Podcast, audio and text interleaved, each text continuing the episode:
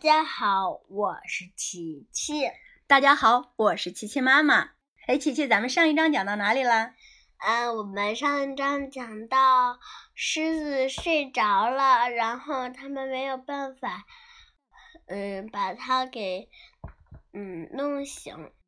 我们今天开始听第八章：田鼠女王。稻草人和铁皮人抬着多罗西和托托继续向前走。他们正走着，突然听见嗷嗷的叫声，转转过身，发现一只很奇特的动物在草地上蹦跳着朝他跑过来。铁皮人定睛一看。发现原来是一只野猫，野猫前面还有一只小老鼠。尽管铁皮人没有心，可是铁皮人知道，猫想要杀死小田鼠，真是太残忍了。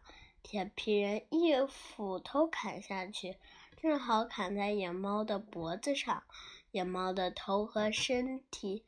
分了家。哎，我有个问题，琪琪，那现在铁皮人他怎么不难过了呢？他怎么忍心自己把猫给砍死了呢？嗯，因为他有了心，就知道猫是想抓小田鼠，所以所以他要保护小田鼠，就把猫砍死了。哦，原来这还是一个正义的铁皮人啊！好，接着讲吧。那只躲过灭顶之灾的小田鼠，不知什么时候已经来到了铁皮人面前。谢谢你救了我一命，大恩人。没什么，小事儿一桩。铁皮人呵呵笑的。虽然我没有心，但我还是时刻留心，帮助那些需要帮助的人。就算是一只小田鼠，我也要管的。什么？一只小田鼠？小田鼠愤愤不平地叫道：“你知道吗？我可是女王，所有田鼠的女王。”哦，是吗？铁皮人笑着给他鞠了一躬。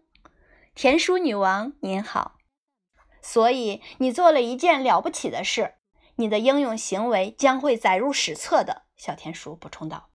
正在这个时候呀，又有几只小田鼠飞快地跑了过来。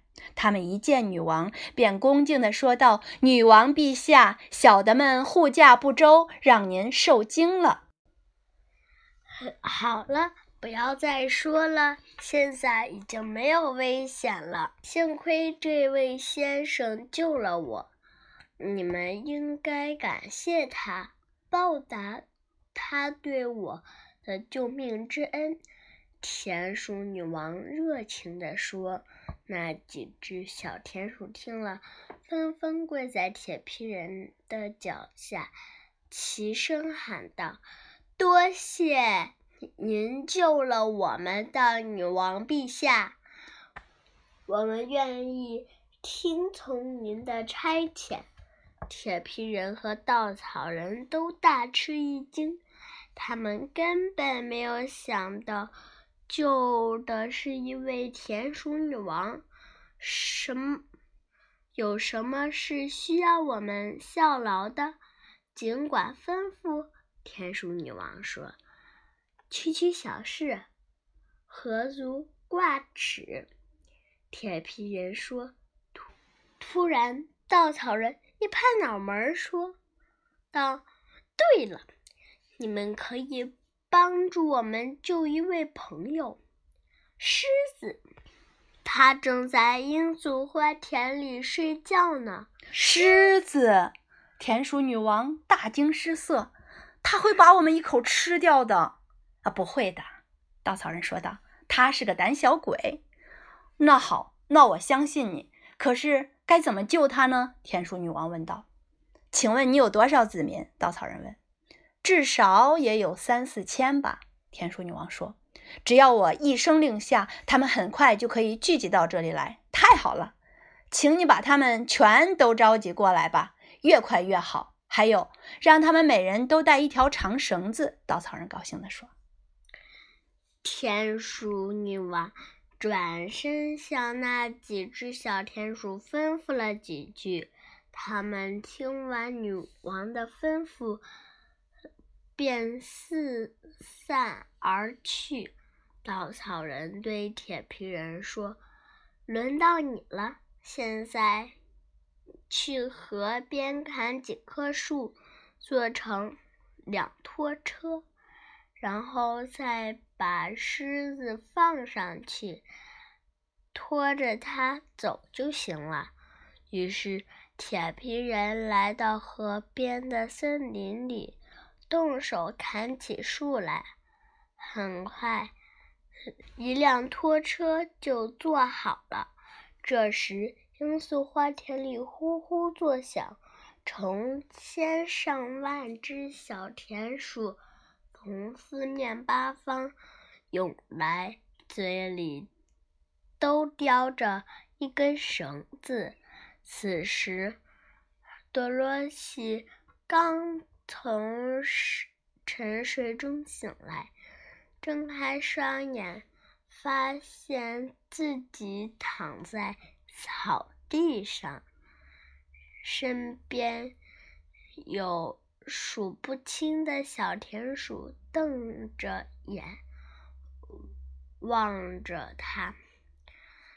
稻草人把一切都告诉了他，然后转过身对田鼠女王说：“请允许我向您介绍这位小姑娘，尊敬的女王陛下，她是我们队伍中的一员，多罗西。”多罗西朝田鼠女王友好的笑了笑，田鼠女王也还了礼。稻草人和铁皮人把绳子的一头绑在拖车上，另一头套在那群田鼠的脖子上。不一会儿啊，他们就到了狮子睡觉的地方。他们费尽九牛二虎之力，才把沉睡中的狮子弄到拖车上。然后，田鼠女王一声令下。那群小田鼠一起用力，浩浩荡荡地把拖车拖出了罂粟花田。多罗西来到田鼠女王跟前，感谢女王带着她的伙伴。